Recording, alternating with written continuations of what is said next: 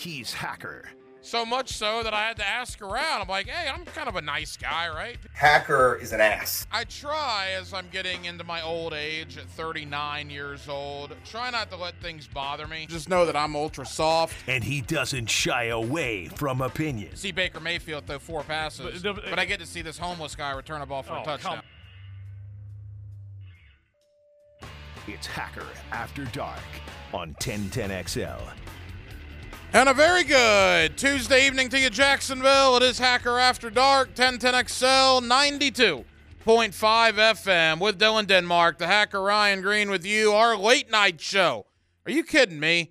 Jacksonville, Florida, after a football catastrophe last night at Everbank Stadium, where else would you rather be right now from 10 o'clock to midnight than right here on Hacker After Dark? And we do certainly appreciate you joining us. Um, we got a lot to get into guest lineup looks like this. We'll have a little Tuesday night coaching with Campo, my buddy Dave Campo, former head coach of the Dallas Cowboys. He will stop by to break down the loss last night, the injury concerns, and certainly look ahead to Cleveland on Sunday. We'll do a little high school spotlight in the 11 o'clock hour. Brian Braddock, the head coach of St. Augustine, as they get ready for a state championship game on Thursday. Jamie Rogers, the head coach of Bradford County, as they get ready for a state championship game on Friday. Justin Barney of Channel 4 as well. And we will certainly talk about Florida State. Look, those of you that have listened to me over the years know that there were times over the last 21 years and three different radio stations that I might not have been as objective, Denmark. I know you find that hard to believe. I'm an objective broadcast journalist now. That's what you get in your old age. But when I was 25, when I was Denmark's age, and I was running my mouth on 930 or the Toaster or any of the other radio stations we've been on, I tend to lean orange and blue a little bit. I don't. Think, I have always liked Florida State. Yeah, well, the Pat Kennedy basketball camp is really what did it for me back in the day. But uh, I've leaned orange and blue. I think certainly. Uh, but I did not lean orange and blue Sunday. I thought that was ridiculous. I thought it was a bad day for college football that Florida State was left out of the playoff. I got a lot of thoughts on that. We'll get to some of those tonight. We'll share a lot more of those with you tomorrow night on Hacker After Dark because a large portion of hour one, as you can imagine, will be the Jacksonville Jaguars and exactly what transpired about 24 hours ago down at Everbank Stadium. And with that, every night here on Hacker After Dark, we give you a big deal of the night and Dylan Denmark. Let's do that right now. Time now for the big deal of the night What's the big deal? What is the big deal? It is a big deal. on Hacker After Dark.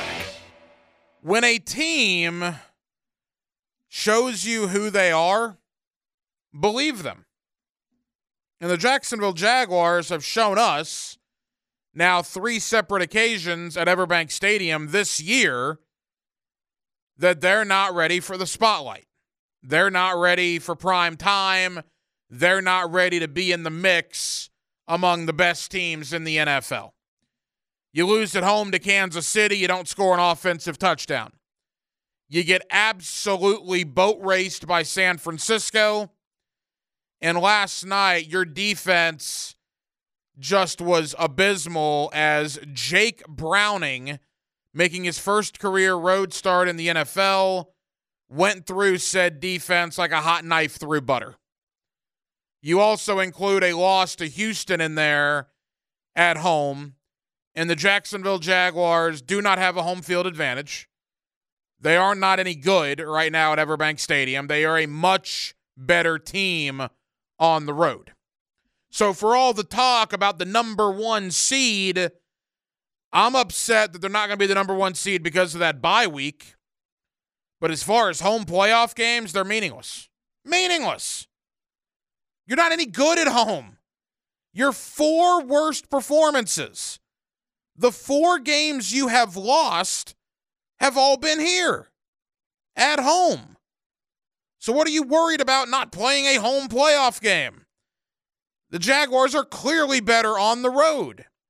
Now, I still believe they are in the driver's seat for the division. I still believe they will win the division. which will guarantee them at least one home playoff game. And hopefully they can buck that trend and actually win a game at Everbank Stadium, a game that matters. But it looks like now, if they're going to do anything, and it's a tall order with all the injuries, which we'll get to in a moment, they're going to have to do some stuff on the road in the postseason. Good. They're a better road team than they are home team, and you cannot argue that fact. You can't say, ah, hacker. No, there is no ah, hacker this or that. They're 6 and 0 outside of Duval County. They're 2 and 4 inside. That is a trend. That is an issue at this point. So there's that. Um, Trevor Lawrence.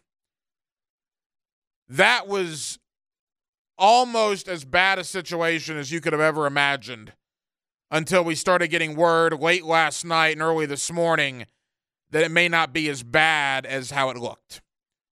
When Trevor Lawrence was on that field, good heavens.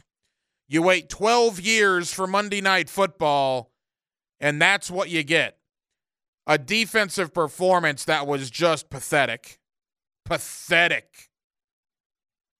And then Trevor Lawrence gets hurt to boot, along with Christian Kirk and Walker Little and Foley Fatukasi and Tre Herndon and Tyson Campbell. It was a terrible night for the Jacksonville Jaguars. There's no sugarcoating that. It was a terrible night. But the sun came up this morning. You might have found something in sixth round rookie Parker Washington. And it appears, even though Trevor may miss some time, is expected to miss some time, I would imagine, it's likely he will be back at some point in the next, I would say, month, would be my guess. Maybe sooner. I cannot imagine a scenario where he plays on Sunday. I think that's more people that are just fans being hopeful. Um, I can't see a scenario where he plays on Sunday based on what I saw last night. But we'll see. We thought it was bad in Detroit last year, too, and he never missed any games because of it. All of that leads me into this. This morning, for the third time this year, the sky was falling if you talk to Jaguar fans. Remember after the Texan game in week three? The 85 yard kick return by the 260 pound fullback. Jaguars are one and two. Biggest disappointment in football. Sky was falling. Remember three weeks ago when San Francisco came in here and treated you like a junior varsity? Just pushed you all over the field, did whatever they wanted to? Sky was falling. And what happened in those two instances? Sky was falling after week three. All the Jaguars did was rattle off win after win after win after win. They rebounded. Sky was falling three weeks ago when San Francisco humiliated you. What happened? Two huge division wins against Tennessee and on the road against Houston. And now here we are again, right? Sky's falling. Cincinnati comes in. Jake Browning embarrasses your defense. There are injury problems. You're going to Cleveland this week. If history repeats itself, the Jaguars, for what they lack in prime time and what they lack in big games, they make up for in resiliency they make up for in getting off the canvas when they're knocked down. They've done it time and time again. It's what I like about this football team. There's a lot I don't like. I don't like their home record, and I don't like the fact that when the nation eyes are on them, they seem to drop the ball. But what I do like is when they get knocked down and they're on that mat, they seem to get up pretty quick and respond. Can they do that again? Going to Cleveland with uncertainty at a lot of positions because of injury. We'll see. We'll talk more about it as the week goes on. But we've been here before, haven't we? Week three, sky was falling. Team responded. San Francisco, 34 3, sky was falling. Team responded. Will it happen for a third time this year? Sky is falling. Will they respond? I think they might. I think they might. And we'll talk more about that as the week goes on. A lot to do. College ball tonight, high school ball tonight. But we'll begin with my friend Dave Campo. Normally on Monday nights, but of course, because of the game last evening, now we have a little Tuesday night coaching with Campo. And I can tell you the head coach was fired up, man. He was fired up. We'll talk about the loss. We'll talk about the pathetic, and I do mean pathetic, defensive performance. And we'll look ahead to Cleveland. We'll talk about the injuries as well. Dave Campo, our head coach, here on Hacker After Dark. He's next. Tuesday night, Jacksonville, Florida. And as always, we are glad you are with us. Let's ring up another guest on the All Pro Roofing phone line. Back here on 1010XL at 92.5 FM in the city of Jacksonville. We are glad you are with us. The Jaguars fall to the Cincinnati Bengals on Monday Night Football 34 31. They fall to 8 and 4 on the year. They are now in a dogfight in the AFC South, and word comes out earlier today a high ankle sprain for Trevor Lawrence, but under the circumstances, I think we'd probably take that because it appeared that it might be a whole lot worse. With all that being said, let me welcome in my buddy Dave Campo, our head coach here on Hacker After Dark. We always get Monday night coaching with Campo. Of course, this week, a little Tuesday night coaching with the head coach. Coach, how we doing? Not that good, Ryan. And when I use the term Ryan instead of hacker, I'm not really doing too well. But uh, it, it, was it was a it was kind of a rough night, and uh, watching the tape a little bit here, it's, it's a rough day as well. Well, let me go ahead and just say for our audience tonight, thank you again. Coach and I were on the fifth quarter from about 1:30 a.m. to 3 a.m. early this morning, believe it or not. So again, thank you, Coach, for doing that. I know a lot of people enjoyed getting that instant feedback. And not to rehash everything we talked about earlier this morning, but just your overall thoughts on what appeared to be a real missed opportunity uh, uh, last night. Well, you know, I, I think, you know, the flaws of this team are kind of uh, jumping out a little bit. Uh, you know, I thought the offense obviously scored 30, 30 points or whatever it was. And, uh, you know, so you can't you can nitpick some things there, but you know they actually uh, did some good things. The problem is there is that the offensive line is just not physical, and you know when you can't run the football, the play action pass is is a waste of time. And so, you know, that's really kind of what happened in the ball game offensively. And again, we had some some key drops and and you know a few misplays uh, that really hurt us. On defense, uh, it's it's the I'm going to say it in reverse. We could not stop the run, and a number of the runs. Look, when there's a long run or a screen pass where, you know, a screen pass is just another running play. Uh, when you're not where you're supposed to be and you bust gaps, that's when the big runs occur. Or uh, when a secondary guy's involved and he misses a tackle, that's usually part of it as well. So defensively, we just, uh, you know, we couldn't stop the run. The play action passes were what got the big plays uh, because they're off of running plays.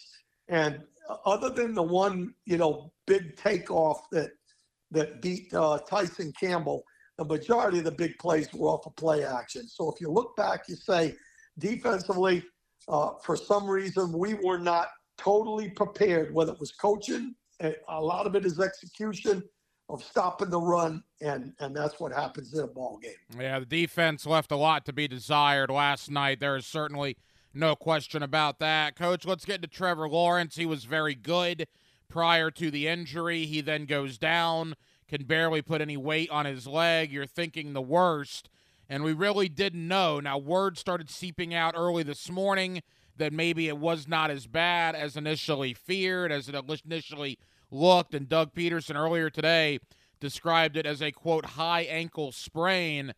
But, coach, given the circumstances of how it looked last night, I think a lot of people would take that. Yeah, you know, again, a high ankle sprain is significant from the standpoint it's really, it used to be called pull ligaments. You know, when you pull the bones apart between the tibia and the fibula. And, you know, that takes some time to heal. Uh, he is pretty tough. You know, he's pretty good about, uh, you know, being available.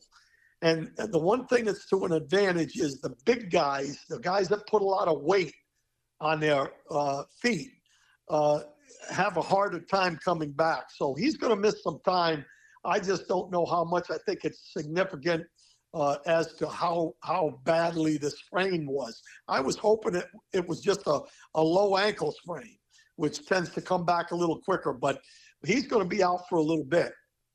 Yeah, there's Twitter doctors all over the place right now, depending on the severity. And again, we don't really know the severity. Minimum two weeks, maximum six weeks. Maybe it falls somewhere in the middle, so you're talking three to four weeks. But again, that's just mere speculation. Maybe the bigger news, injury wise, coach, is the fact that Christian Kirk is going to miss some time, as Doug Pederson described. That is certainly going to be a blow for this Jaguar offense. Yeah, you know, when you have a core uh, injury like that, you know, the core can go anywhere from the uh, abdomen to the groin. Uh, you know, that's a significant injury as well. You know, it's it's kind of like the hamstring. You know, you just you don't know. Everybody's a little bit different in how they react to those things, and uh, it's unfortunate. Uh, I thought Parker Washington, other than knowing exactly what to do all the time, uh, had a pretty good game. I mean, it looks like he can be talented if he knows what he's doing to catch some balls, catch some critical balls. But, you know, the play that Trevor got hurt on, he didn't run the right route and that's why I had to pull the ball down and ended up having to, you know, have uh, Walker Little step on him. So, you know, obviously Kirk is one of our better guys, and uh, you know, I, I think Washington. Hopefully, that's why they picked him as a replacement in the future for uh, Kirk. So, hope he's going to get his opportunity now. It looks like. Our head coach here on Hacker After Dark, Dave Campo. He's with us every week here on 1010XL and on 92.5 FM. Walker Little with a hamstring coach could not possibly come at a worse time because Cam Robinson's already out, and you get to see Mr. Myles Garrett on Sunday. We'll get more into the Browns game in a moment, but boy, Blake Hance, if Walker Little can't go, that's going to be a mighty tall task.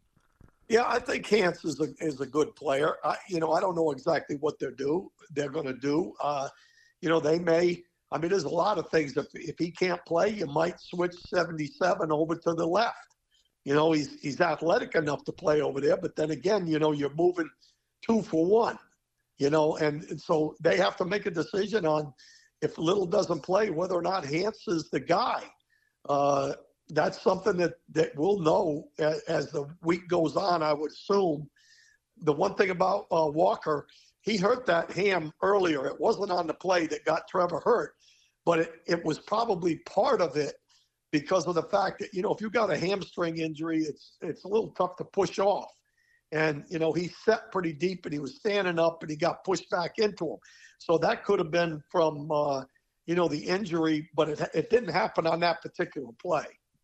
Coach, there are a lot of things to take away from last night's game, but the, the prevailing thought to me is when a team tells you who they are, believe them. You and I talked about this on the fifth quarter. Three opportunities at home Kansas City, San Francisco, and Monday night against Cincinnati. They laid two absolute eggs on defense. And in the other game against Kansas City, they laid an egg on offense. I mean, is it a situation where this team simply isn't ready to be in the national spotlight? Well, I mean, obviously, I think, uh, like we said last night, you know, if you do it once, that's one thing. You do it a couple times, okay. Uh, you got some concern. When it happens three times, uh, it's a trend. And so, to me, uh, that's something that, that this team is going to have to to really uh, reach down inside here because every game from here on out is a playoff game, and it doesn't matter who you're playing. I keep saying that uh, I don't care if we're playing the Baltimore Ravens or we're playing the Carolina Panthers. If you don't show up and you don't, uh, you're not mentally ready or physical enough or whatever it is to handle that situation, it's going to be a problem. So, you know, that's something the coaches have to address. The, the team leaders have to address it. uh, you know, that's something that I think is, you know, you bring it up. That's, you know, that's a concern. I, I, I really think, but I'm more along the lines of if you execute uh, and you got good players, it doesn't matter the game you're in. You just have to execute. And I don't think we executed uh, nearly as well as we had in the past yesterday. And that be the might be the mental uh, trend that's out there. Couple of more for our head coach here on Hacker After Dark, Dave Campo. Coach, you've been a part of college, high school, obviously the NFL for 50 plus years. You've had an unbelievable coaching career. So you've seen it all in your coaching career, no question about it. 6 and 0 outside of Everbank Stadium, 2 and 4 inside Everbank Stadium, and 3 of those 4 have been horrific performances. Can you explain that? Well, I, I mean, you know, there. I, I don't know if there's anything to it. I don't know if this team bonds better when they're on the road and they're in the hotel together and all that kind of stuff. You know, that's uh, you know the, the coaching staff has to kind of evaluate that. Maybe we should be going in a hotel here rather than let guys go home or whatever. I'm not sure exactly what they do when they're at home, but some of it has to do, you know, against who you're playing against. You know, uh, I, I kind of dismissed the the uh, Houston game back uh, when because you know that was just a, a, looking at press clippings more than anything else, in my opinion. Although Houston's better than we thought they were, uh, but the other ones, you know, when you're playing against Higgins and and and uh, Chase, you know, Chase is one of the best in the league. Uh, so you know, it, it depends on who you're playing against sometimes. We just happen to be playing. And, and the disappointing thing to me is that if you're playing a tough team, you want to play them at home normally. So uh, there's something going on to where they're not they're not totally focused or something. When you make a lot of gap control mistakes like they did in this ball game, and it started hack on the very first play. The very first play they blitz uh, the the our nickelback uh, Herndon into the B gap inside the offensive tackle. And he gets a concussion on the play, so he shouldn't have been in there in the first place. But uh, Fatukasi is on the nose. He's got the next gap inside. He doesn't get there, and it's a seven yard run. So it started from the very first play of the game. So I'm not sure what the reasoning is, but there's something to do with focus. Coach, obviously moving forward, we're going to assume here on Tuesday night that Trevor Lawrence with a high ankle is not going to play in five days. I think that's a pretty safe assumption, which means it will be CJ Beathard. Um, your thoughts on Beathard and the philosophy from a head coach with a, a experienced quarterback? I mean, Beathard's played a lot. He's not a rookie. He hasn't started in a couple of years, but how does the game plan change knowing you got your backup in there? Well, the one thing for sure, you you're going to find out what he likes and what he does best. And he's an experienced quarterback. I thought he did a good job when he came in, other than, you know, get rid of the ball a couple times where he tried to scramble because he can't run. So you know that's another issue. You know, you've got a guy that is probably not really a great perimeter type of a guy, although he did make a great throw, the last one that they called the holding penalty on, uh, on the move.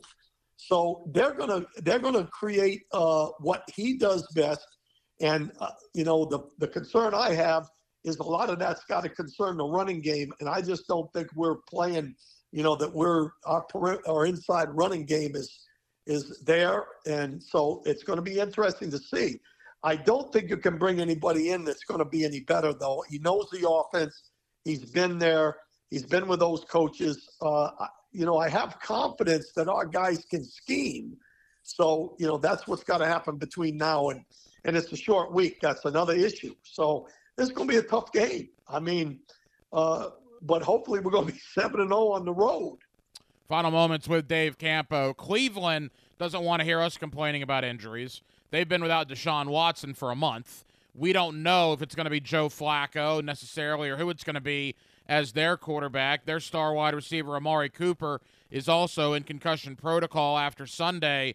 So you're going to have two pretty banged up teams, coach, and yet with that, it's the 8 and 4 Jaguars and the 7 and 5 Browns.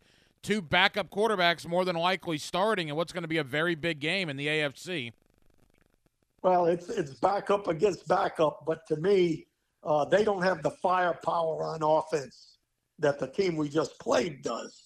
However, their defense, although although Bengals defense looked like they were the number one defense, they came in at 28th and 29th and 30th in all the major categories. So you, every game is different, but their defense is is literally uh, a shutdown type defense. So you know our biggest thing is going to be to to you know I think we're going to be able to move the ball some, but not enough to to say we're going to win it on offense our defense is going to have to step up. There's no doubt about that. We'll see what the weather's like in Cleveland, too. December in Cleveland. You never really know what you're going to get. And I think as we wrap up here, Coach, the one thing to remind fans of we thought the sky was falling three weeks ago, 34 3. And the Jaguars responded with two victories. We thought the sky was falling after week three's loss to Houston. And the Jaguars went to London and won a couple of games. They've been here before. Yes, the injuries are certainly worse now than they have been. But if this team has proven anything, other than they can't really win at home and they're not very good in front of the national audience, but in a positive sense, when things have gone bad this year, they have responded. We'll see if they can do it again, but I think that's important to remember. Yeah, th- this team has been resilient. I think that's the the culture that's that's uh, developed over there. Uh, I think that uh, there's no reason to think this team is, guys. You know, I said this last night, guys. Uh, the sky is not falling. Uh, I, I'm miserable still. It's not 24 hours yet, but once 24 hours is over, we got to get ready to play the Cleveland Browns. And and this team has been resilient. Uh, I feel like there's enough leadership in the locker room that uh, they will respond our head coach here on Hacker After Dark, my friend Dave Campo. You get him weekly on prime time. You get him weekly on the fifth quarter. You also get him right here on Hacker After Dark. Coach, I'm getting away for a little getaway at the end of the week, kind of clear my head from all this nonsense with the Cincinnati Bengals. But I will be back on Sunday, and I will see you at the Players Grill for the fifth quarter. And I certainly hope you and I and Leon Searcy are talking about a big Jaguar road win once again. All right, uh, have a have a good uh, little bit of time off, and uh, I'll see you Sunday. There you go, Dave Campo, our head coach here on Hacker After Dark. Yeah, I'm with you tonight and tomorrow. A little getaway on Thursday and Friday, and then right back at it Sunday for the fifth quarter, two hours after the Jaguars and the Browns go final. Uh, obviously, a lot more Jaguar talk, a lot more things to discuss when it comes to Jacksonville and Cleveland, which we will do uh, in the 11 o'clock hour. And we'll really hit that hard tomorrow night on a Wednesday night edition of Hacker After Dark. But this is my first opportunity to talk about what I thought was a terrible day for college football on Sunday, uh, keeping a 13 and 0 Power 5 conference champion Florida State out of the playoff. I get it. You take the four best, right? Not the four most deserving. But uh, man, it's just not a good look for ESPN to show the reaction of Florida State in that selection show.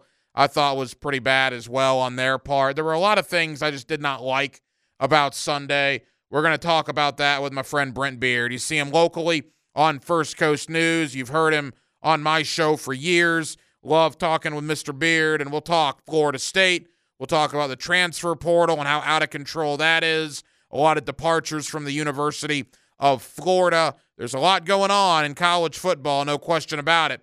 And let's hit all of it with Brent Beard next. Tuesday night edition, a Hacker After Dark with Dylan Denmark, the hacker Ryan Green with you here on 1010XL and 92.5 FM. Let's ring up another guest on the All Pro Roofing phone line. Back here on 1010XL and 92.5 FM in the city of Jacksonville. We are glad you are with us. Boy, what a weekend in college football. The playoff has been decided. You want to talk about controversy when it comes to Florida State. Good grief. The transfer portal is in full effect, and we have a Heisman Trophy to give out in less than a week's time. With all that being said, let me welcome in my friend Brent Beard. You see him locally on First Coast News. You get him weekly right here on Hacker After Dark. Mr. Beard, how are you, my friend? To uh, add to what you're saying, the other issues going on right now are uh, at midnight, uh, Monday morning or Sunday night, whichever, uh, the transfer portal opened, and it's going to be open for a month or so. And already a bunch of big names like Dillon Gabriel of Oklahoma uh, has entered, uh, and Riley Leonard of Duke, uh, Tyler Van Dyke of Miami, Will Rogers of Mississippi State, DJ Uiagalelei of of uh, Washington, Oregon State, uh, and Kyle McCord of of uh, Ohio State. Bowls will begin on the 16th. Finals are going on, and oh by the way, on the 20th is early signing period. Uh, now, now we'll certainly get into all the the uh, the uh, playoff situation, but heck, the reality of this stuff is, uh, and this is more a sermon on another day, but the coaches are going to have to do something over the next few years to get December uh, reined in. It used to be one of the easier times when basically all you did was take time for finals, rest a little bit, and prepare for a bowl game. Uh, heck, that's one of the minor things you do now. Yeah, they got too much crammed into a too short amount of time, and I've been saying that for a couple of years. I agree with you. We'll see what happens moving forward. Well, it happened uh, on Sunday morning when the playoff was announced. We have never in the history of the playoffs seen an undefeated Power Five champion left out. We now have, and it happens to be one of the teams that we cover the most in Florida State. Um, Brent, the committee was in a no win situation. True. Somebody was going to be angry, but I made this point on social media. They did not take the four most deserving. Florida State was more deserving than Alabama. They were more deserving of Texas. That's what happens when you go undefeated. You play a decent non conference schedule, including wins over LSU and Florida. Uh, I'll argue with anybody about that. They were more deserving. Were they one of the four best? Probably not. But to penalize those kids, that coaching staff, that fan base, and that university for essentially Jordan Travis' leg snapping in half against North Alabama, to me, is a horrific look by the committee. Your thoughts? Well, we've got such a um, really a poor system with this four team. I mean, it's better than the BCS and it's better than the AP poll voting.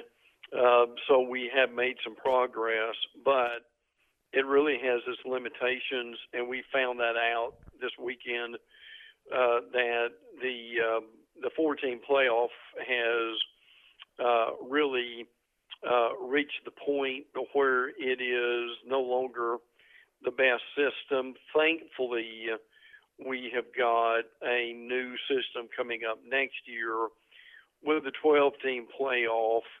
So Florida State and anyone else who didn't get in would uh, um, uh, will have an opportunity to rectify the situation. So let me comment uh, on a few things. Um, what you said is correct. You're either going to select the best teams or the most deserving. Uh, and the committee went with the best teams. In other words, these are the teams we think that, regardless of uh, of record and how they did in the postseason, that they are the best. Now, some other things, uh, and I'll go through some bullet points here. The on the committee, there is some talk about well, they're just more uh, SEC people than ACC. Well, in actuality, it's reverse. There are up to about five of these committee members that have that have ties to the uh, ACC, including the chairman, Boo Corrigan, and there are only really two guys from the SEC. The another thing that hurt Florida State was the strength of schedule. uh, and I know there's nothing you, you can do about the conference you're in, but they were 55, and Alabama was five. Uh, the other thing that's unfortunate is, and it's a part of the criteria, are injuries. And Boo Corrigan, the chairman of the committee and the AD in NC State, said that FSU is a far different team than where it was the first 11 weeks. Uh, and another thing that, that really has not been brought up that needs to be is part of this is the ACC's own fault. In 2021, the ACC went along with the Big Ten and the Pac 12 to form this silly alliance, and they formed it because the SEC was uh, expanding and they wanted to slow that down. Well, the thing that really slowed that down was the fact of uh, that they were ready, believe it or not, to uh, to actually have the 12 team playoff this year in 2023 instead of next year. Well, this alliance slowed it down another year, and it cost us uh, what we should we're going to have next year. We shouldn't have this year. So that uh, all these things go along with this, and I will say, along with Florida State, if you're a Georgia Bulldog fan, to me, you've got as much of a gripe as Florida State does because you were the number one team for weeks. You were unbeaten. You get beat by three points to the number four team in Alabama, uh, and you fall as far as they did to six. So that was unheard of. Uh, what happened to Florida State was unheard of.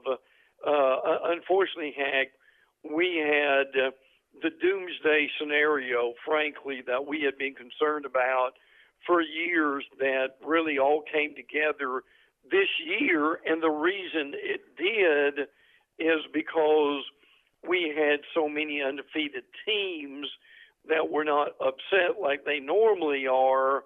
All you put all that together, uh, and it caused a real difficult Sunday for a lot of people. You get Brent Beard on First Coast News. You also get him weekly right here on Hacker After Dark. We could talk about this for an hour. We got to go pretty quick here because we're running short on time already. But the fact of the matter is, if I'm a Florida State fan, I'm furious. I mean, you have to ask a question. If Michael Penix gets hurt, do they keep Washington out? If J.J. McCarthy gets hurt, do they keep Michigan out? I, I don't know those answers. Uh, you know, I agree that Georgia might have a gripe. Heck, you could argue Ohio State might have a gripe. Brent, but they lost a game, right? They, they lost. Georgia knew they had to win that game, and they lost. Florida State, for say what you will about their schedule, the fact of the matter is they are a Power Five team, and I'm as big a SEC homer, a big SEC snob as you will find. But Florida State beat two of them, right? They beat oh, yeah. Florida. Oh, yeah. They beat LSU. They mm-hmm. went to Clemson and won. They played Duke when, when Duke was good and beat them when they were in the top 20. I mean, what more do you want those kids to do? And, and, and I understand a 12 team situation will remedy this, and I get that. It won't remedy it for a lot of the seniors that are going to go no. on to, you know, live the rest of their life not knowing what was going to happen when they did everything that was they can't win any more than 13 that's all they play. And they won all 13 and i was um i mean i wasn't shocked because i had kind of gotten word. You started seeing you know um, clues i guess that it was going to be texas and alabama. So i wasn't stunned like a lot of florida state people were but i was outraged and if i'm outraged about something involving florida state i can't even begin to fathom if that was Florida that this happened to, or if that was Georgia that this happened to, an undefeated team. But again, the SEC versus the ACC, there there are a lot of issues with college football, and I don't I don't fault any Florida State fan for for being very very very upset about this.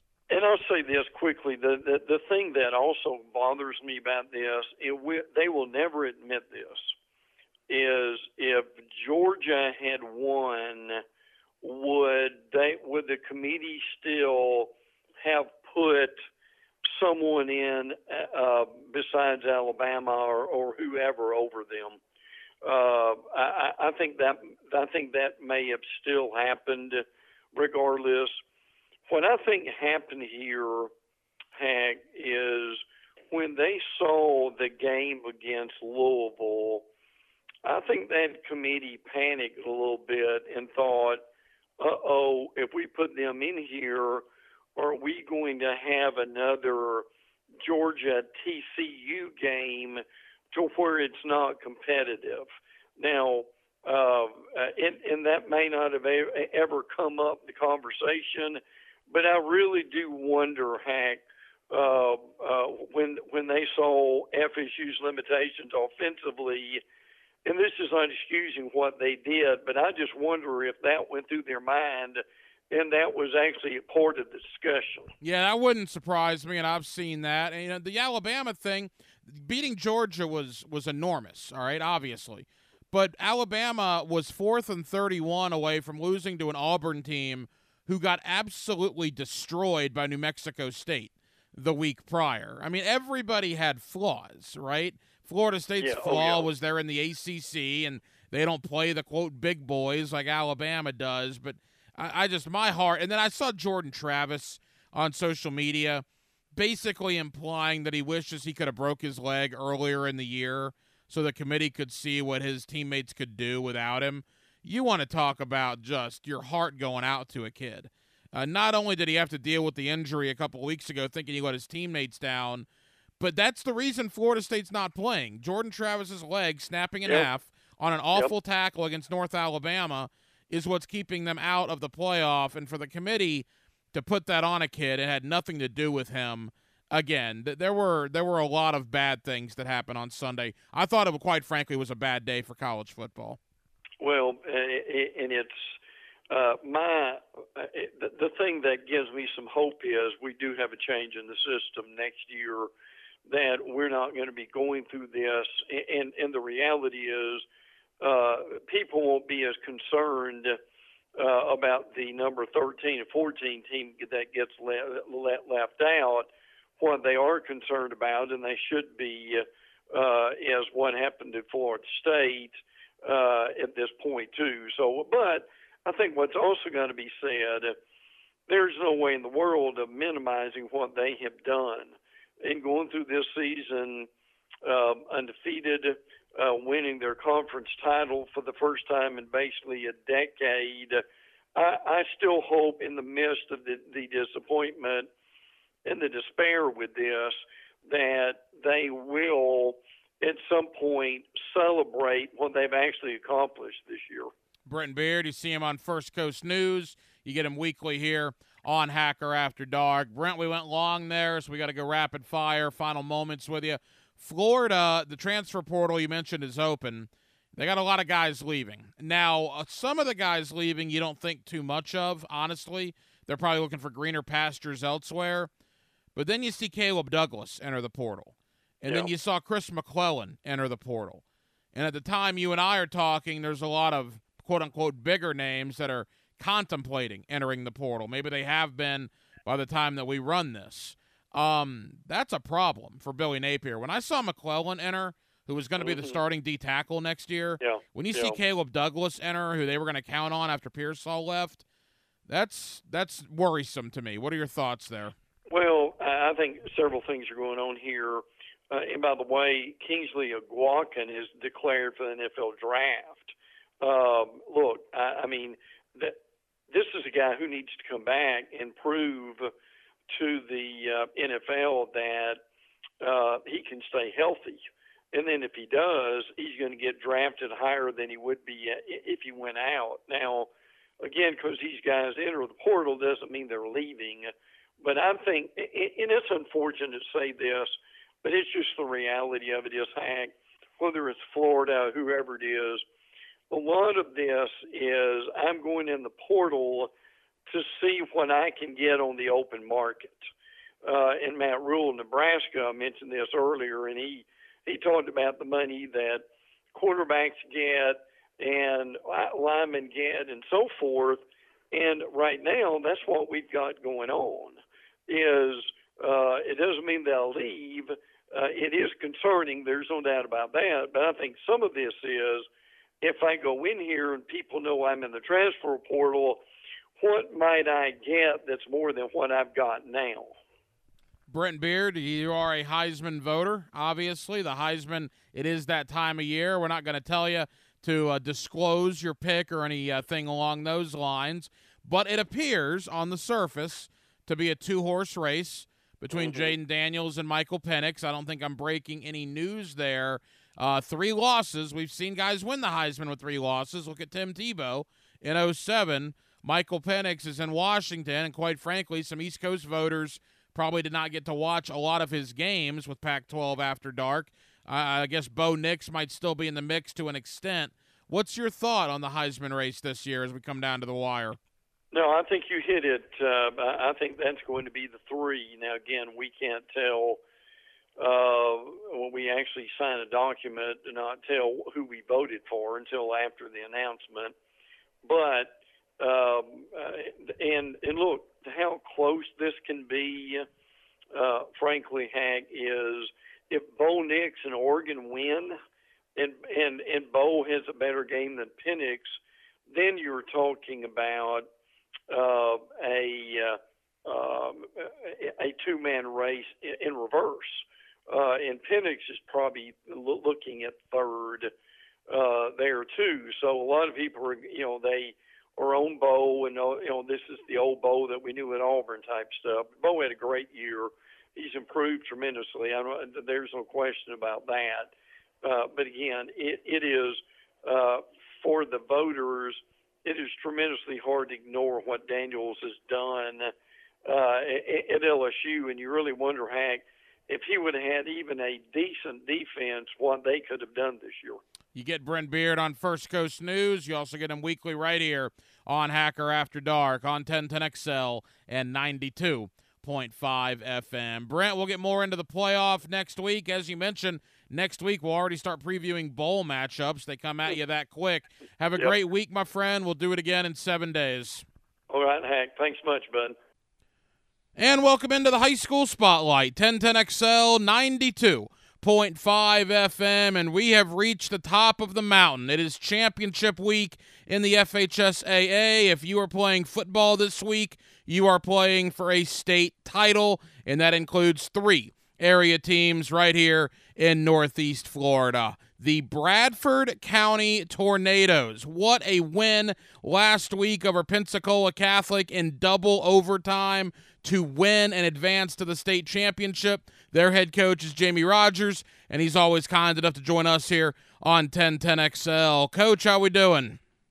Hey, doing great, man. Uh, what a, what a night Friday night. All right, for people that didn't see it, I imagine a lot of people listening did because I got a lot of texts about it.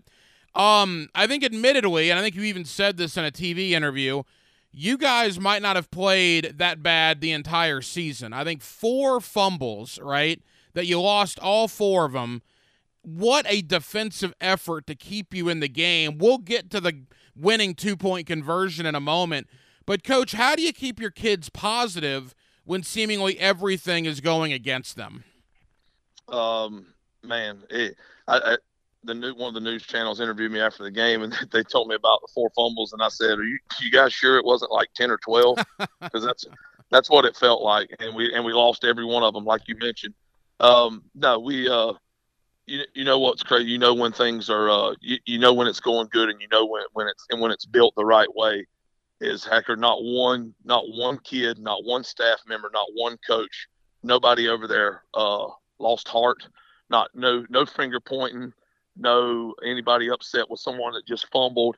It was none of that. It was uplifting. Hey, we're to get it right. We're to figure it out. Our defense to keep us in the game.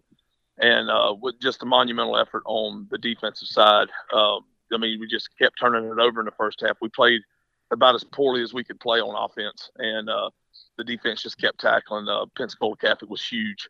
Uh, I mean, the size of their kid. We probably up front on both sides of the ball, and we're not small but on both sides of the ball, we were probably at least 50 pounds a man uh, up front, at least, and uh, some was some was a lot more than that. But uh, they just kept tackling, just kept playing, just kept hitting, just kept being physical, and and they kept us around until we got it figured out and held on to the ball. Jamie Rogers, the head coach of Bradford County. The crazy thing for me, coach, is I'm on the air Friday night in Denmark. Our producer is telling me, uh, "Well, Bradford fumbled," and I'm like, "Great." And then uh, a couple play, a couple moments later, we go to commercial. He's like, "Well, they got the ball back." I said, "What happened?" Well, the defense forced a three and out. I mean, every time yep. you guys fumbled, your defense um, kept you in the game, and like you said, you kept battling, you kept battling, and that gets us to the end of the fourth quarter. I mean, it's fourth and goal. It's your season. It's what 14-7, I guess, is what it was at the time. And before we yeah. even get to overtime, you guys had to score at the end of regulation. Take us through those moments. Yeah, well, I mean, we were, um, you know, we, we haven't been down double digits all year. We were down, down in Miami. We were uh, behind a couple times, but it was never more than a touchdown. And uh, we were down with four, we were down 14 nothing with 10 minutes left in the game the other night in the fourth quarter. And probably the biggest there was tons of big plays at the end of the game, but the biggest play probably come on the 70 yard uh, tunnel screen to Khalil Cummings, who uh, took it the distance for 70 yards and got us to within one score. And when that happened, um, it was like it gave juice to the it gave juice to the whole sideline. It gave juice to the bleachers. By, by the way, they were packed. They were sitting on top of each other and they were electric the whole game. It was unbelievable atmosphere. But when we scored that that long touchdown run, it gave everybody juice, and our defense just kept playing. They were playing hard already. They just played harder got us the ball back. Then we had a really good drive where we we felt like at halftime I could hear uh, I heard Jason Clark yelling at the guys. They're getting tired. They're getting tired. We just got to keep playing. Just keep playing. Keep keep getting them tired. Keep being physical. And that's an unbelievable message for a coach to hear. I didn't even walk in there. I was just eavesdropping, and uh, we we you know we were able to wear them down a little bit, and we got a, a bunch of good run plays from from a lot of people, and then set up the uh, set up the power pass. Great call by David May he said, Coach, I think if we get them in this formation, he said, I think they're gonna they'll, they'll lose they'll lose either chasing or they'll lose torn. They're gonna lose one of them in the play action, and they lost both of them. Both guys were wide open, and, and he he lofted up. Jeremiah lofted it up for uh for chasing in the in the end zone, and uh it was crazy, just crazy play. So you score at the end of regulation to force overtime, and then it gets, goes from crazy to just absolutely surreal. So Pensacola scores. They're up 21 14. And now you guys have the ball, and, and I'm taking people through it that might not have seen it. You score to go up 21 20. And you go back to when conditioning began in January, into spring drills, into summer camp, into fall conditioning, the entire season, the entire playoff run. And your season comes down to a decision you made to go for two and the win right then and there. Take us through that decision. Yeah, well, we we we used our time out there. Um, our first, our, our, when we, I'll be honest with you, I uh, they were they were so big up front, and, and, the formation that they were using, just a wildcat package with with three linebackers and, and and times a defensive end that was really big back there, and I wasn't sure. Ten and in was it? You put us at the fifty, I would have probably kicked the extra point if we had to go fifty and in. But 10 and in, um, it's hard to keep those guys from getting 10 yards when all they got to do is just press forward a little bit. And they, they outweighed us by so much. So I was kind of teetering on what to do. And uh, I was leaning towards going for two. And then Jason Clark stepped in the huddle, said, Coach, this, this is what we do. This is let's let's end it right here. We uh we all let's go. And I said, well, I, all I needed was their guts. So we made the decision there when when they said let's go for two. Coach May, we um, we went out and we, we got in our heavy set, the one that we like to do, use on short yardage. Um, we were going to try to draw them off sides and make it a yard and a half instead of three. They did a good job, didn't jump, and we motioned we motioned chasing and torn over um, our two H backs, motioned them over to the weak side. Had not shown that on film at all probably this year, and uh, confused Pensacola a little bit. They had a couple guys standing around trying to move around, and Dejon snapped it and uh, he didn't get in by much. He he just he did, just did get the ball over, but uh, it was the right call, and I'm glad uh, I'm glad I'm glad we listened to the guys. Coach, I've been doing this 17 years, right? I've seen some celebrations in my day. That was quite the scene, though, out at Bradford County on Friday night when that when that referee's hand went in the air and you guys knew you won the game. Yeah, it was unbelievable, Hacker. Unbelievable. Never seen anything like it. I've been doing this a long time. Um, people about tore the, stadium down, the uh, the bleachers. Um, it was people jumping fences, rushing the field. It looked like a scene from college, one of those college games. I was worried for the goalpost at times, and it was just people just running in different directions, looking for somebody to grab, high five. um, it was exactly it was exactly what high school football is supposed to be. Is it that was a small town high school football. If you could take a if we had a drone footage of it, that's exactly what it's supposed to look like, and it was uh, it was it was as good as it gets. Jamie Rogers of Bradford County. All right, you take a deep breath. Now, normally people listening might say, "Oh man, you have a game like that. How are they going to refocus for Friday night?" Until they realize you now play the team that eliminated you last year, and not only eliminated you, coach, but you've used that the entire season. I know you've had the Cocoa score from last year on your scoreboard during practice. You've had it in the locker room. I imagine getting your kids refocused for Friday night is not going to be a problem. Yeah, it won't be. They were talking about it after the game in the locker room, talking about when when will the film be up. They were they were super focused. Were they happy? Sure. Were they wanting to celebrate? Sure, and they should have. Well deserved. But yeah, we won't have a problem getting focused this week. Um, it's uh, the community support's been fantastic. Uh, we got together as an administration yesterday and lined up how we want to treat Friday. Um, there, there's a lot of people that are focused, not just the kids, but uh, but yeah, I mean, you you use that as motivation. The team ended our season last year, and they're really good. I mean, it's uh, it's well documented how good they are. Um, I just I, I want them, I want Cocoa to prepare like they're really good this week. I want them to prepare like it's going to be easy. You know what I mean? I want I, I, I want them to to not be to not have their best practices this week thinking that it's going to be easy because our practices won't be like that. Coach, as we wrap up, uncharted territory for your players. You, on the other hand, have coached in state championship games. How much experience and how will that help you prepare your players for Friday night? Yeah, I think, you know, just the way we did things last time, you know, in 2017 did prepare it. It would help me because there was things that, that happened and, and some circumstances that came up that I was not prepared for. And you can't be prepared for it unless you do it. So um, I'll have those things ironed out a little bit. And, uh, you know, it's a later game a little bit. Our games are at 7:30, so eight o'clock that won't be a problem. Um, I just uh, I, I, know that our kids. Here's the only thing I care about. I know that our kids are going to play hard, and if that's the case, and our kids go out and play hard, and, and we hey listen, we can't turn it over any more than we did the other night. So I'm assuming that those are out of our way now. So if we play a clean game and, and we play hard, the the outcome's not the most important thing to me. I I, I just I, I have a belief that we're going to be there at the end. Coach, is it a situation Friday night where the last person out of the county locks the door? Because I imagine Starke is going to be well represented over there in Tallahassee. Yeah, if you want to rob a bank or a store, that'll be the Friday night. will be the night to do it because there'll probably be. I'm not sure how many law enforcement. I'm not sure how many people will be here, um, especially if they turn up like they did this past Friday night. It, it was it was an unbelievable scene when I, I, did. I just saw some. I've seen some videos afterwards because I'll be honest with you, I, I, I, lost it a little bit. I blacked out a little bit when when he scored, and I saw the officials' hands go up. It was it was a great moment for all of us. But in some of the videos, you can hear big trucks in the background revving engines. We got fireworks going off. There's people jumping fences in every direction on every all four sides of our field, jumping fences to get to the players to celebrate. It was it was unbelievable, and uh, just so happy for the kids and the community to be able to be a part of it. Jamie Rogers of Bradford County. They are playing for a state championship Friday night, taking on Cocoa over in Tallahassee, eight o'clock. Coach, for people that are interested, I'm sure there's a, is there a send off at Bradford County? What's kind of the plan there when you head on over to Tallahassee?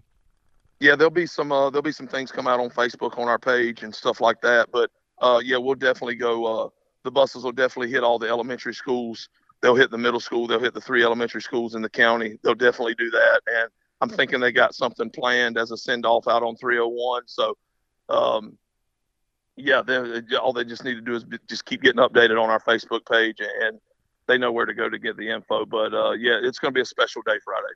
14 and 0. Let's go get one more and let's bring a state championship back to Northeast Florida. Jamie Rogers of Bradford County. Coach, congratulations on an incredible season. Go get one more on Friday night. Thanks, Hacker. I appreciate everything y'all do. Go Tornadoes. And the high school spotlight rolls on here on 1010XL and 92.5 FM. Championship week in the state of Florida. If you are playing this week, that means you are playing for the state title. And that is true in St. Johns County with the still undefeated St. Augustine Yellow Jackets. They are a perfect 13 and 0 on the year, and they will be going to a state championship game to cap off a perfect season. With that, Brian Braddock is the head coach of St. Augustine High School, and he's always kind enough to join us here on 1010XL. Coach, how you doing? I'm doing great, man. How are you? Coach, we're good. Thank you for the time as always. All right, state semifinal games are supposed to be competitive, right? It's supposed to be nail biters in the fourth quarter. Good grief. I mean, you guys just put it all together last week, and Fort Myers Dunbar didn't seem to have an answer for you. Yeah, um, you know the game was the game. I would I would say, if I'm honest, it was a little tougher than what the score indicated. Um, at the end, you know, I think it was a it was a uh, 14 to six game at halftime, and then we were able to to get a big play from from Trenton Jones and then and then score a touchdown in the third quarter to kind of bump it to 21-6 and then it was touch and go for a little while until uh, you know the back half of the fourth quarter we were able to generate a big play to CJ Jenkins and then um, you know then at that point desperation mode they were having to go for it deep in their own territory and punched in that last one. So it was it was a tough game and um, just able to pull away. Credit to our whole team and how they just kept at it.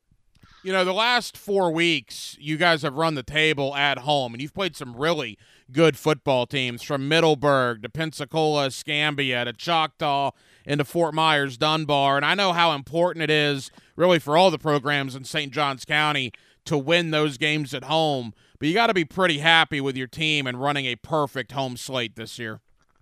Absolutely. I mean, you, I couldn't be more proud of these guys, and um, you know, they've worked so hard. Um, you know, we played that a rugged schedule and played some really, really, really good football teams. And they definitely earned, um, you know, the, the seating that, that we were able to receive. And um, was, was obviously very beneficial for us to be at home. You know, I think we played in back to back to back weeks. We played teams that all made, you know, four and a half plus hour trips. So really to our benefit, but our kids earned it. So it was a, it's, it's been a fun run.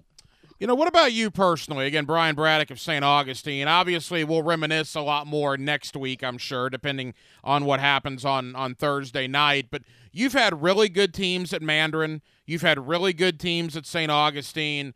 Never able, as a head coach, to reach the state championship game until now. Uh, what's your thought on the run that this team has made to get that program, to get you, your staff, everybody involved – to that state championship level?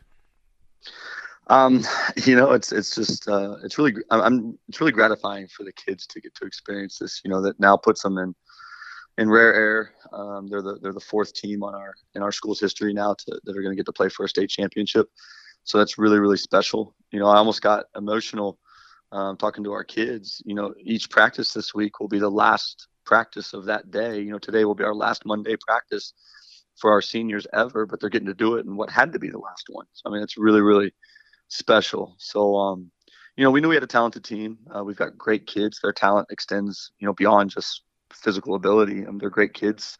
That's why they've been able to maximize what they're capable of, and um, just gratifying to see their hard work pay off. And this is really special for them.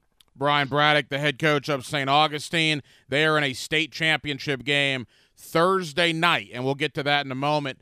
Coach, I'm pretty sure you know this, but if not, I'll, I'll, people that cover high school football, certainly here in the area and statewide, the thought all along was you were probably going to see Daytona Beach Mainland at some point.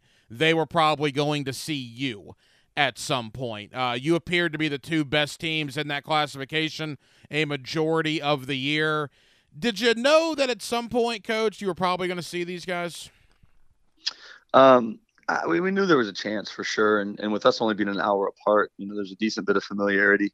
Um, knew how good they were, obviously coming off of a state championship appearance last year. Um, you know, uh, after our Bartram game, um, uh, you know, both us and Mainland played Bartram in really, really good games. Um, their coach reached out to me. We communicate with some regularity and said, "Hey, I, I think it might end up being us either in the semis or, or something like that." And, um, so yeah, I mean it's not a complete shock, you know. I mean, but we've we've had some tremendous teams that we've had to overcome to get here, and certainly understood that those teams were capable of beating us. Um, but but yeah, it is kind of cool, you know, because that there has been a lot of talk about us in Mainland um, even early on in the season, so it's kind of cool. You mentioned an hour apart. I mean, that does, I guess, help you, right? Because you had to play a team from Pensacola, from Choctaw, from Fort Myers. Well, now you do play a team that's basically an hour from you guys, an hour and change. I mean, how much does that help being somewhat familiar? Um, I mean, I, I don't know if it helps or hurts because being familiar with with them might not be a great thing when you look at them and you see how imposing they are and how uh, how how well coached they are, how hard they play. Um, but no, it's good. I mean, it, it's it, it is good from the perspective of you know there there are some kids on each team that know each other um, through like seven on seven and off season stuff. So that familiarity, um, I think, does bring a comfort level, but probably for both teams, you know. So, um, but I tell you what, whether they were far away or real, real close, um, they are big, they are fast, they are aggressive, and they're very, a very, very good football team. So Coach Rowland's done a tremendous job, and we will have our hands full. But I, I guess that's what a state championship game should be. Final moments with Brian Braddock, the head coach of St. Augustine.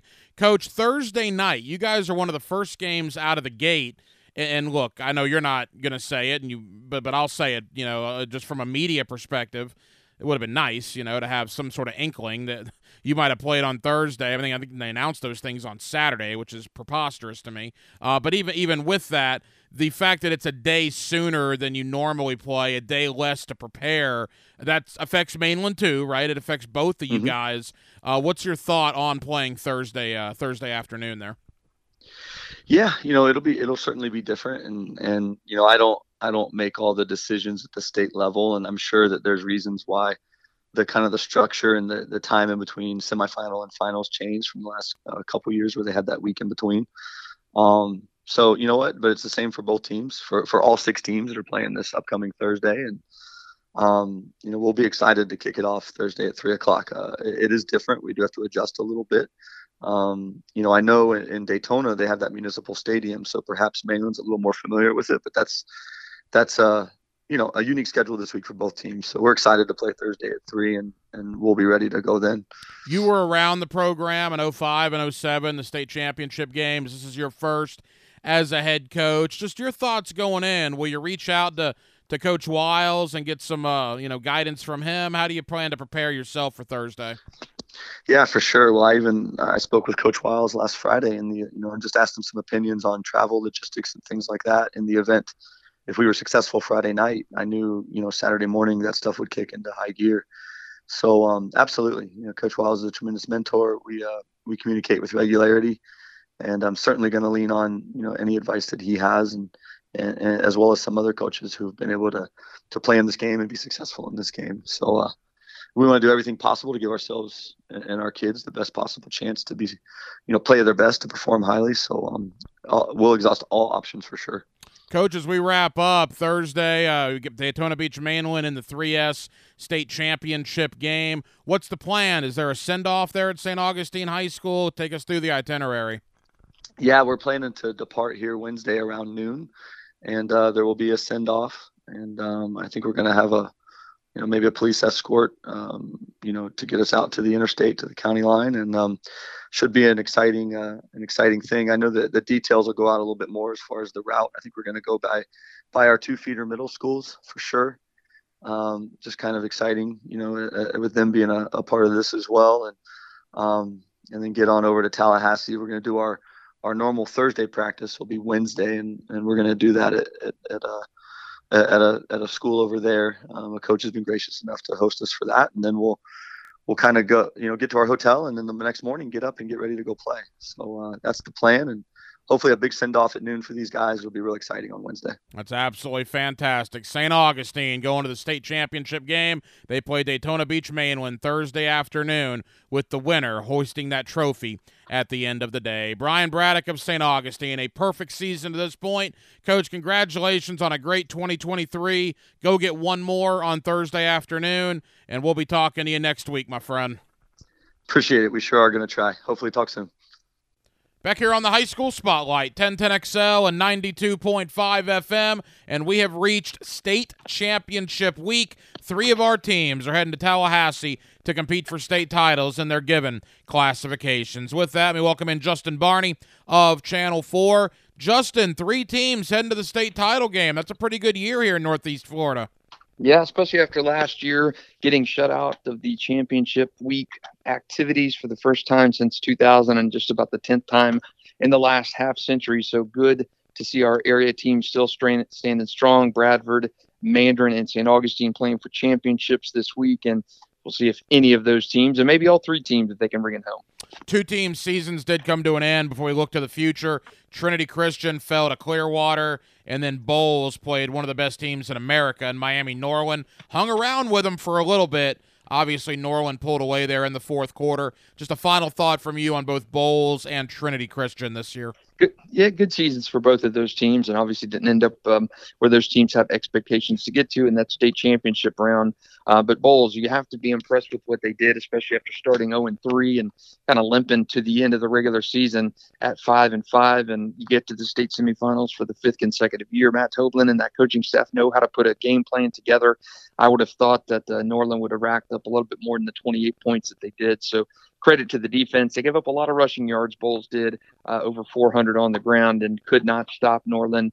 Uh, but again, great season for Bolles. At some point, they're going to figure out how to get over that semifinal hump. And uh, you just don't have the numbers of players as you did at, at Bolles 10, 15 years ago. So you get this far you have that success playing a tough schedule, great building block for the future. And Trinity Christian, um, you know, you expect them to go further every year. They have nine state championships, great coaching staff. Verlon Dorminey is an icon over there, but um, yeah, kind of disjointed. Had issues on the offensive line all season. I think Colin Hurley was sacked seven or eight times in the semifinal game. Probably should have won that game on the road you end up losing by a touchdown. You're up 20 to seven in that game. Um, really, a game you probably should have won, but um, Chaminade-Madonna standing in the way as that gatekeeper in 1M and uh, probably the best team in the state, regardless of classification. So no shame in uh, Trinity Christian losing that game. Great season for them and for Bolles. Justin Barney of Channel 4. All right, the three teams that are left. Let's begin on the outside and move our way in. Bradford County, the Tornadoes. What a game, trailing basically the entire time until they tie it up with under a minute to go in regulation. They've survived four lost fumbles and still sent it to overtime. Pensacola Catholic scores. Bradford responds. They decide to go for two, and they get it to win 22 21. What a scene out there in Starke last week. Yeah, great for the Tornadoes and Coach Jamie Rogers' first championship game appearance since 1985, and and getting it done when the adversity hits you. You're down 14-0. Offense not your strong suit. Bradford obviously a defensively uh, minded team. Unbelievable last two seasons for Bradford on defense. Your offense needed to do something, dial it up when they're not having a, a, a great game on that side of the ball. They did just that. And uh, talk about the stones of Jamie Rogers deciding to roll the dice and, and go for a two point conversion to win it there in overtime. Unbelievable call, great execution. Uh, Dejon Shanks in the end zone, and uh, Bradford still marching on. They get a rematch with Cocoa in that state championship game on Friday, and uh, you're going to have to put up more than uh, 22 points to beat Cocoa. That team is electric, and uh, I just question if Bradford has that offense to stay with Cocoa. I know they have the defense, but um, can they get it done on offense to score enough for the Tigers to move on? They certainly have the motivation. Talking to Jamie Rogers all year, I know they have the score of the Cocoa game from last year in the playoffs in their locker room when they're practicing in the stadium. He put it up on the on the video board they have out there. I mean, he's been using that all year as motivation. They get a chance to right a wrong, if you will, and play the team that eliminated them last year. Quickly, Justin, rarefied air for Jamie Rogers, right? I mean, how many local coaches, there can't be many, have taken two teams to state championship games? Yeah, pretty impressive for Jamie. And uh, you know, you look at what he did at Suwannee too. Didn't uh, didn't win a state championship there, but kind of turned that program around. I went to his alma mater, got them in a state championship game at Baker County, and now doing it at Bradford. And uh, we'll see if he can bring it home. I think it's a tough task on Friday. You know, it's nice to have the motivational material and stuff, and I'm sure it works for a little bit of time, but Cocoa is a very good, very veteran team. Receiver Javen Boggs with uh, 23 touchdown catches. Uh, we'll see how that offense cranks up against that Bradford defense. Uh, Brady Hart, the quarterback, 3,500 passing yards, 40 touchdowns. Uh, so that just total collision of offense versus defense, the unstoppable force, the immovable object. We'll see who blinks first. Justin Barney of Channel 4. In St. Johns County, St. Augustine has made it back to a state title game, a perfect 13 and 0 on the year. And I think anybody that covers high school football, Justin, you probably figured at some point St. Augustine was going to see Daytona Beach Mainland, and it's going to happen in the state championship game on Thursday afternoon. Yeah, kind of kind of been heading towards that all season long. You, you thought about mid-season that these two teams, the way they were playing, how they were uh, dominating other teams, how they were battling games, um, would be the last two left standing. Mainland was there last year, lost to Lake Wales. Lake Wales, of course, not in here this year, so Daytona Beach Mainland gets a chance to go back and try and win a state championship. St. Augustine's first appearance in the title game since 07, uh, just the fourth overall. I've covered all four of those state championship uh, game appearances by St. Augustine, so uh, interesting to see these guys back and really cool story at St. Augustine. Those guys, a lot of those guys who coach on that team played for St. Augustine, were part of a state championship run, or uh, you know played on teams that went to the Final Four. Brandon James, of course, great running back at St. Augustine. He's the offensive coordinator. He was a, a catalyst on that 05, 15 and 0 team, and I've made that that that kind of that parallel all season. This team, St. Augustine, I've said it from week one. They have they remind me a lot of the St. Augustine team, the Brandon James, the Jacques Rickerson, those guys back in 03. A lot of young guys on that team, like the Lachlan Hewletts of, of last year. You know, they they learned the ropes early on. They started when they were sophomores, and they uh, went to the playoffs. They lost in the first round of the playoffs, and uh, by the, the second and third years of their time in high school, they were a machine. They won a state championship by the time they were seniors. I look at this class, the Carl Jenkins, the Trenton Jones, the Lachlan Hewlett's very, very similar as I look at the, the Brandon James class, those guys in 05. I think St. Augustine will win a state championship, if not this year, uh, certainly next year in uh, Mainland is going to be a fantastic challenge for the Yellow Jackets. There is one team left in Duval County, and that is the Mandarin Mustangs. They have gone four for four on the road. Winter Park, Lake Mary, Sanford Seminole, and last week Monarch down in Coconut Creek, which is, I believe, Calvin Ridley's alma mater, and Mandarin again in a state championship game. And who do they see? Well, the team they beat five years ago in Miami Columbus. Yeah, and, and a great, unbelievable trek. And I know Toby Bullock would have loved to have had a game at home for the fans at the corral to kind of showcase uh, what they have and see that environment and that playoff atmosphere. But to win four playoff games on the road, not been done by an area team before. We've had teams play in four games on the road, win three games in a row on the road, but never four in a row on the road. So that is just fantastic. They're going to have to win five on the road or at a neutral site away from home uh, if they're going to win a state championship, a rematch against Miami Columbus, team they beat 37-35 with Carson Beck and Mario Douglas back on that uh, that 2018 season. That was just magical. Of course, Toby Bullock, coach now, was an offensive coordinator on that team, uh, and I think he likes that matchup. They have got exceptional players, and I, I know we give a lot of credit to uh, Jamie French, Tramel Jones, uh, Drake Stubbs, who had a fantastic game against Monarch with three turnovers, including scoop and score. But how about Tiant Weiss and Deshard Westcott? Those guys running the ball strong, really give Mandarin's offense that uh, that element that uh. It's just tough to defend with so many guys, and I think that offense really goes to the heartbeat of those running backs, Deshard and, and Tiant. An exceptional defensive play, too. Jackson Copeland, Grant Pettigrew, those guys on that side of the ball. So everything clicking for Mandarin. Can they be uh, stretch that out again, be road warriors again, and beat Columbus like they did in 2018? I think it's going to be a fantastic game on 3 p.m. at Friday on Friday. Justin, there's no doubt that the three teams in our area have very tough matchups. Bradford County, again, Cocoa, Mandarin, Miami Columbus, and St. Augustine, Daytona Beach, Mainland. What's your thought going into these games? How many state titles do we bring home?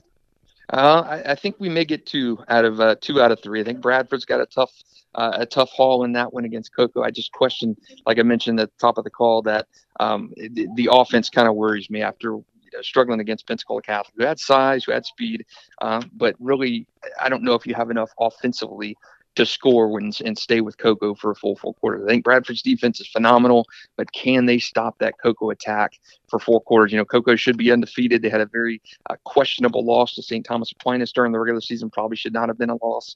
Um, so I just I, am cu- I'm I'm curious if Bradford can hold Cocoa down for four quarters of football and score enough to beat them. I think St. Augustine beats Mainland, and I think Mandarin uh, beats Miami Columbus. And look, it's a long time coming, but if people want to watch these games, finally Bally Sports is going to air all the state championship games. I have no idea why it took so long, but it's great that they're finally doing that. I miss those games on uh, on TV. I love how they have it in Georgia, where you can watch it on on public television, stream it there for free. It's awesome. I love that Georgia experience. Glad that uh, Florida's getting a little bit back. I miss the games on the old Sunshine Network uh, back in the day, where you could watch them on TV. Justin Barney of Channel Four. Justin, leave us with this. Better news than expected. I mean, the game sucked last night, and the Jaguars lost, but Trevor Lawrence, it's not season ending. In fact, worse news about Christian Kirk. His injury is going to be a lot longer, it appears. A high ankle sprain, though, for Trevor. and it looks like he will be back at some point this year. Yeah, and that's uh, that is good news. Nothing structurally wrong with that uh, with that leg at all. You worry about knee ligaments popping, an ankle uh, an ankle injury is, is not good. Not the best news. I mean, you've seen those high ankle sprains. You've heard them before, linger on for a little bit of time. And sometimes a sprain can be worse than a break kind of deal. And we saw Mac Jones suffer a terrible ankle sprain a couple years ago and was back playing within a couple weeks. Uh, but yeah, that's uh, a, a good news after a horrible night of football for the Jaguars. Uh, the Christian Kirk news tougher to swallow, and you know just a bad night on the injury front. Being there at the game last night just felt like the whole energy from that stadium went out uh, when Trevor went out of that game in the fourth quarter. And you hope that Christian Kirk injury is not season ending, but it did not sound good.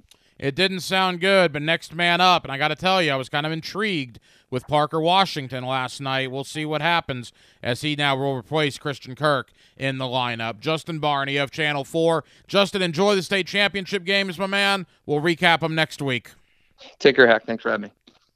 And thank you to Justin Barney of Channel 4 for joining us tonight here on the High School Spotlight on 1010XL and 92.5 FM. Big takeaways of the evening. Well, it's obvious you have to understand at a certain point when a team continues to show you who they are, you need to believe them. And right now, and that's the two key words, right now, the Jaguars are a team that appears not to be ready for the spotlight. They've had three home opportunities against three good teams where the national focus was on them Kansas City, San Francisco, and last night against Cincinnati. And they have completely um, I won't say embarrassed necessarily, although it's closer to embarrassed than anything else themselves in those three contests. Now, eight and four is still terrific, and they're still in great shape, but they have absolutely missed chances to secure the South by now and to put themselves on the national map. And it's happened now three times this year. So, all the talk about are the Jaguars with Kansas City and Miami and Baltimore I would pump the brakes on all that. Pump the brakes on all that, particularly now with the injuries. You just hope to get back to the basics over these next five games, win enough to get in the playoffs, and then ultimately see what happens. But again, the overwhelming message tonight when a team shows you who they are, you need to believe them. And right now, the Jaguars are a team that's good, but certainly not elite. That'll just about wrap it up for a Tuesday night edition. Talk about a long day. I was here with you from 1.30 to 3 a.m. this morning, and I'm signing off now about 21 some odd hours later. Here is Hacker After Dark wraps up. Thank you guys for hanging out with me late here on a Tuesday night. Again, thank you to Justin Barney of Channel 4. Thank you to Toby Bullock, the head coach of the Mandarin Mustangs, as they get ready for a state championship game on Friday night. Also, thank you to Brian Braddock of St. Augustine and Jamie Rogers of Bradford County. My friend Brent Beard breaking down the committee's decision to leave Florida State out, which I still can't believe. And of course, we had a little Tuesday night coaching with Campo back in hour number one. We'll be back tomorrow night at 8 o'clock, and we'll do it all over again. My final show of the week tomorrow night. I'm going down to Orlando for a mini vacay, a little three days there at the happiest place on earth.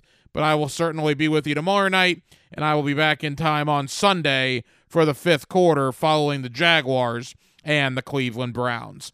Dylan Denmark was your producer tonight. Dylan, great job as always. I'm the hacker Ryan Green. And again, Jacksonville, thank you for spending part of your Tuesday night with us right here on Hacker After Dark on 1010XL and on 92.5 FM.